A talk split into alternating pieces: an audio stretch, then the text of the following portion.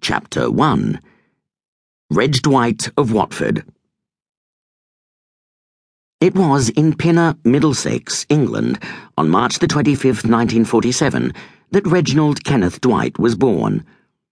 His mother, Sheila Harris, and his father, Stanley Dwight, had lived in Pinner since marrying in January of 1945, 12 months before World War II ended. Dwight was a flyer with the Royal Air Force, both during and after World War II. The couple had very little money, so they set up housekeeping in the home of Sheila's parents, Fred and Ivy Harris. The house was a semi detached little dwelling located at 55 Pinner Hill Road. After little Reggie came along, all five of them lived together under one roof. As Elton recalls of his humble beginnings, I was born in a council house, which is government housing in North London, and so I grew up in my grandmother's house.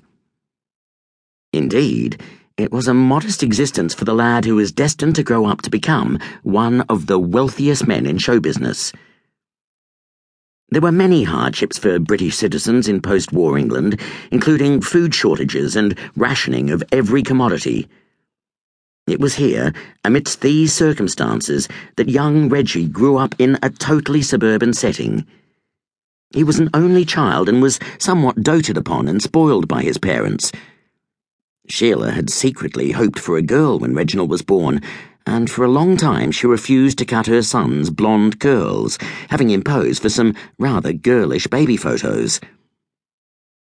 The year that Reggie was born, Stanley was promoted to flight lieutenant. He was stationed in Iraq for a great deal of his son's first four years. Sheila, alone with her son much of the time, raised Reginald by decidedly feminine standards. She was overly protective, and he was not allowed to play with other children or to get his clothes dirty.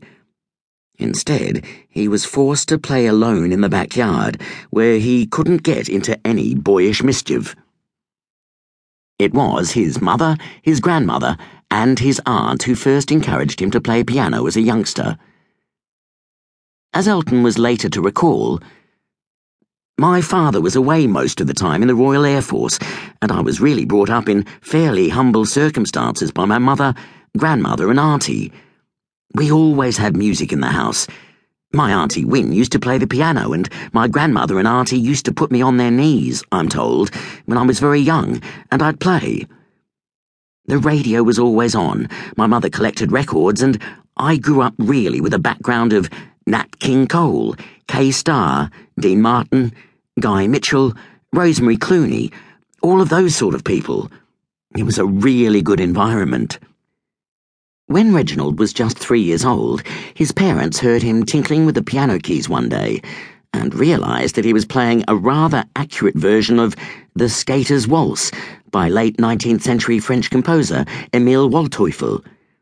Sheila immediately recognized that her young son had the ear and the musical aptitude to mimic songs that he had heard on the family's piano. From that point forward, Reggie was looked upon as the family's musical child prodigy in the making.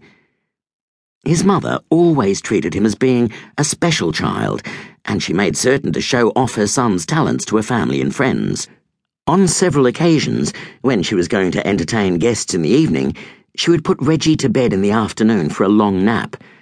That way she could wake him up when the party was in full swing and have the young boy entertain her guests with his keyboard mastery.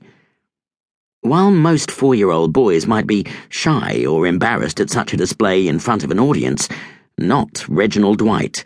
Not only was he not shy or reticent, he was downright self confident. At first, Stanley was pleased at his son's interest in music. As Elton would later explain, he was a trumpeter in a band.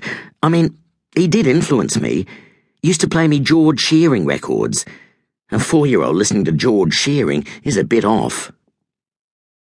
When he was five years old, Reggie had his first formal piano lesson.